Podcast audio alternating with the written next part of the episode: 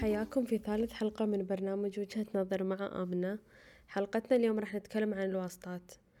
آه، أول شي شنو الواسطات؟ الواسطات لما الواحد يبي يمشي معاملته والمعاملة مثلا تطول تاخذ وقت أو صعبة إنها تصير فيكون ياخذ له شخص وسيط يصير وسيط مع مع هو الفرد مع المسؤول وإيه الوسيط ويمشي يساعده إنه يمشي المعاملة. ف والحين بالكويت صار تقريبا هذا سيستم حياة بالكويت إن الناس ما تمشي أمورها إلا بواسطة خلاص صار هذا الطبيعي بالكويت. آه يعني كمثال في وايد ناس يكونون مو مقتنعين بمجلس الأمة ويعتقدون إن النواب إنه ما يفيدون الدولة بشيء. ومثلا أسألهم إنه ليش تصوتون؟ حتى لو أنتم مقتنعين إنه ما يفيدون شيء حق الدولة يقولون عشان يمشون معاملاتنا عشان يسوون لنا واسطات عشان هالسوالف يعني. فهو شنو يصير؟ المسؤول عن المراجعة بالوزارة أو حق الأوراق المعينة يصعب الموضوع عشان المراجع يله بواسطة. وهالواسطة تكون مثلا من نائب من شخص يكون يعني عنده مكان بالدولة. فشي يصير؟ المراجع يضطر يروح حق النائب والنائب يروح يمشي له المعاملة فبعدين المراجع يضطر إنه هو يصوت حق النائب عشان هو يمشي له معاملاته لأن الواسطات قامت تصير بكل شيء حق التعيين حق العلاج بالخارج حق وايد أشياء. يعني مثلا حق التعيين أحد يتخرج بشهادة معينة يوظفونه مكان ثاني مكان ما له شغل. يعني انتشرت سالفة قبل فترة إن في وحدة متخرجة هندسة كهربائية ومكملة دراستها يعني دراسات عليا وكذي راحوا وظفوها بوزارة الإعلام. فهم المشكلة يوظفون ناس أماكن ما لها شغل آه، بالشهادة. فالواحد يضطر إنه يسوي واسطة عشان ياخذ شيء اللي هو حقه. يعني هو الشخص ما يبي شيء استثنائي ما يبي يصير عنده شيء مميز بس يبي يصير عنده الشيء الطبيعي اللي المفروض هو ياخذه من الدولة. بس هالأشياء ما ما تمشي إلا بالواسطات. فيعني مثلا حتى العلاج بالخارج.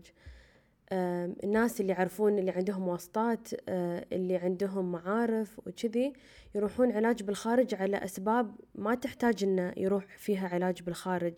يعني المرض ما يسوى أن يروح علاج بالخارج فهم يقعدون يخربون على الناس اللي صج تحتاج علاج بالخارج اللي صج الكويت إنه ما يقدرون يتعالجون بالكويت بس يقدرون يتعالجون بدول برا. فالحين اللي عنده واسطة يقدر يمشي معاملته يقدر صج يروح يعالج بالخارج. إنزين واللي ما عنده واسطة شو يصير فيه؟ يعني يضطر إنه يقعد بالكويت وحتى لو الكويت ما تقدر تعالجه يقعد يتعب ويستمرض أكثر. ووايد ناس يعني يموتون من هالسالفة لأن الكويت ما تقدر يعني الأطباء بالكويت قصدي ما تقدر تتعامل مع المرض. هم يقولون له روح عالج بالخارج. ويقعدون على ما يسوون الأوراق ويقعدون يطولون السالفة يطولون السالفة لين خلاص المريض بس يعني حالته تتعب حيل وما يقدر يسافر. ونفس الشي بعد مع اللي ياخذون ليسن بالواسطة. يكونون قاعدين بالبيوت وحتى ما يروحون يمتحنون ما يروحون يسوون اختبار نظري ولا عملي فهم عادي قاعدين بالبيت مرتاحين وياخذون الليسن. فهم هذا بعد يسبب خطر يعني على الناس مو بس حقه هو. يعني ممكن يسبب حوادث ممكن يسبب إصابات حق الناس اللي حواليه. يعني مو بس قاعد يضر نفسه لا قام يضر اللي معاه بالشارع.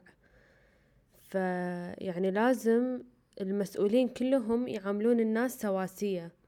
عشان ما حد يضطر انه يسوي واسطة أو